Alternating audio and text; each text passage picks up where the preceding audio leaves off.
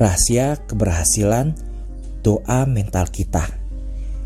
Kamis 6 Januari bacaan Injil diambil dari Lukas 4 ayat 14 sampai dengan 22. Yesus datang ke Nazaret tempat dia dibesarkan dan dia pergi ke rumah ibadat seperti kebiasaannya pada hari Sabat.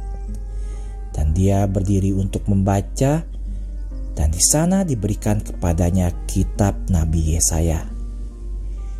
Dia membuka buku itu dan menemukan tempat di mana ada tertulis, "Roh Tuhan ada padaku, karena Dia telah mengurapi aku untuk memberikan kabar baik kepada orang miskin."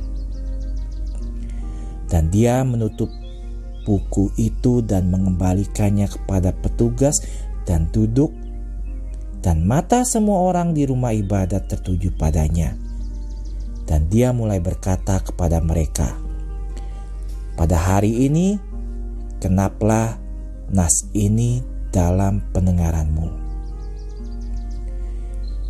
Bacaan tadi mengatakan bahwa mata semua orang di sinagoga tertuju padanya. Kita dapat membayangkan tatapan penasaran ataupun bingung orang-orang Yahudi yang berada di Nazaret saat itu. Mereka telah mengenal Yesus adalah sebagai bocah kecil yang bermain di jalan, sebagai anak laki-laki yang lewat bersama ayahnya Yusuf di depan rumah mereka, sebagai seorang remaja yang membawa perabotan yang dia buat dengan tangannya sendiri. Sekarang dia melihat pria itu ada di depan mereka dan mereka tidak bisa mengalihkan pandangan darinya. Terkadang dalam doa kita bisa menghabiskan banyak waktu untuk berbicara dengan Tuhan kita. Tapi sangat sering tidak ada yang terlintas dalam pikiran. Kita merasa lelah, pikiran kita merasa kosong Sahabat, itu seharusnya tidak menjadi penghalang dalam melakukan doa mental kita.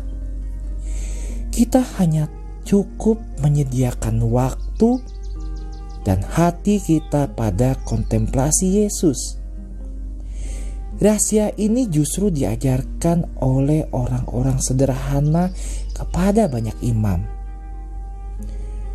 Saint Joseph Vianney pernah melihat seorang petani datang ke gereja dan dia tinggal berjam-jam di depan Yesus dalam sakramen Maha Kudus.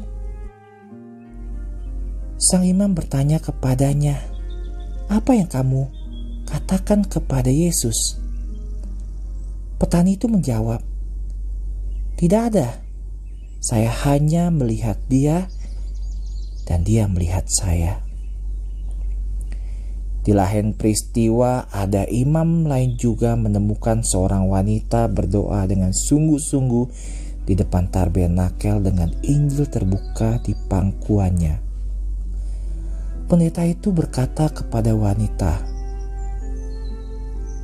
"Saya pikir Anda tidak bisa membaca." Memang saya tidak bisa membaca, jawab wanita itu saya membuka Injil dan hanya mencium halaman yang berbeda setiap hari. Kemudian saya melihat dia dan bertanya-tanya bagaimana kabar dia. Dan mencoba untuk melihat dia dengan mata jiwa saya. Sahabat, Sepanjang musim Natal kita telah merenungkan dia di dalam buayan bersama Bunda Maria. Bunda Yesus, Bundaku, dan dengan Yusuf ayah dan tuanku.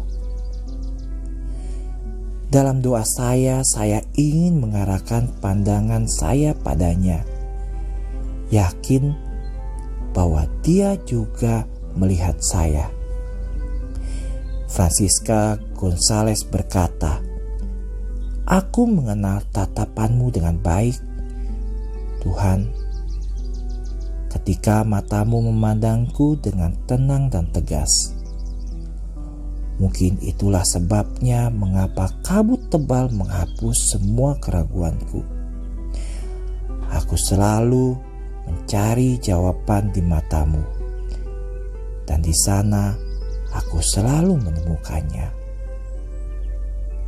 Guna mari harapan kita dan tata kebiasaan, doakanlah kami.